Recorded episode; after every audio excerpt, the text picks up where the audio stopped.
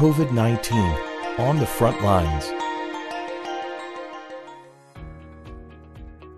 The COVID 19 pandemic has stretched our healthcare resources thin.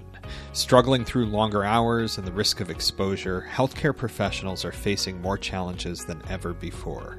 So, how have these challenges impacted compensation and employment in the healthcare field? You're listening to COVID 19 on the front lines on ReachMD. I'm Dr. Charles Turck, and joining me today to talk about healthcare workforce changes during the COVID 19 pandemic is Dr. Thuy Nguyen, a research assistant professor and health economist in the Department of Health Management and Policy and the Center for Evaluating Health Reform at the University of Michigan School of Public Health.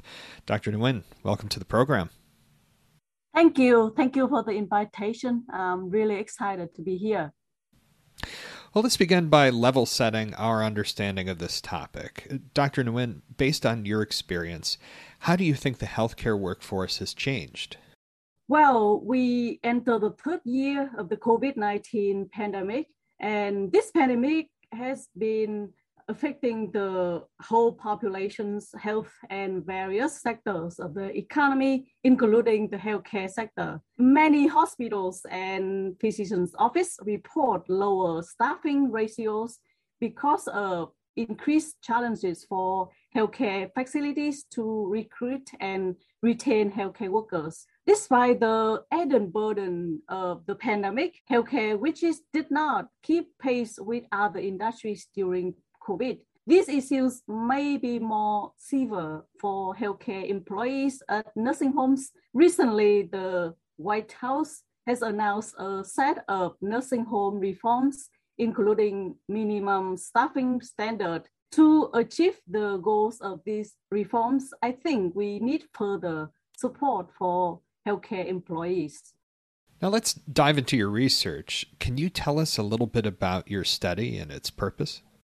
Absolutely. While there has been recent extensive media coverage of the considerable employment declines in the healthcare sector, evidence from national data of employment and wages is limited.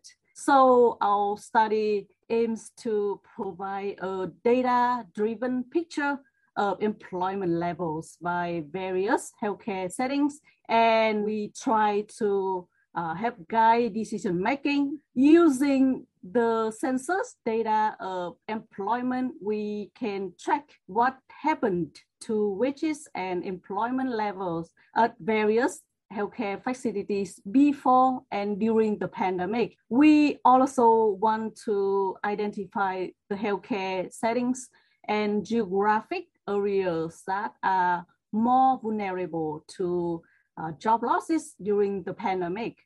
Uh, with that in mind, Dr. Nguyen, would you walk us through the results of your study? What were some of your team's key findings?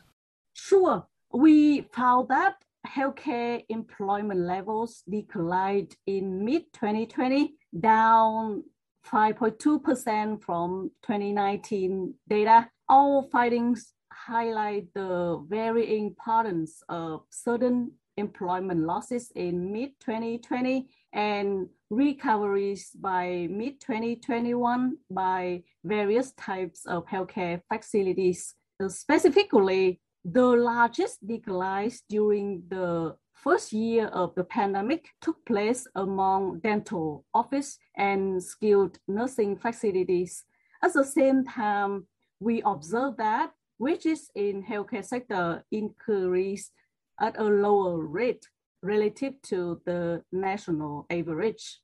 For those just tuning in, you're listening to COVID 19 on the front lines on ReachMD. I'm Dr. Charles Turck, and I'm speaking with Dr. Thuy Nguyen about her research on healthcare wages during the COVID 19 pandemic timeframe. Let's dive into some of these key findings a little further. Dr. Nguyen, what do these declining employment rates tell us about the current state of healthcare? This is a great question we found substantial employment declines among nursing homes even during the second year of the pandemic.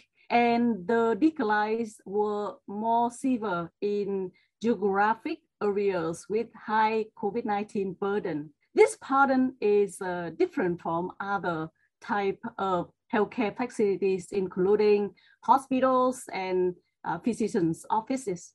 So this finding suggests that efforts to protect the most vulnerable frontline workers may be not adequate. We also found that the largest wage increase being within nursing homes may imply that these employees and other healthcare workers have uh, shouldered a heavy burden of fighting the COVID-19 pandemic for two years, including fears from become sick, burnout from increased patient burdens, and uh, other disruption. And as a quick follow up to that, are there any other challenges leading to this decline in employment? As I mentioned earlier, many hospitals and healthcare facilities are facing increased challenge for them to recruit and retain healthcare workers. Poor pay and increased burnout are key challenges leading to this employment decline. Before we close, Dr. Nguyen, what are some ways we might overcome these obstacles and improve employment rates for healthcare facilities?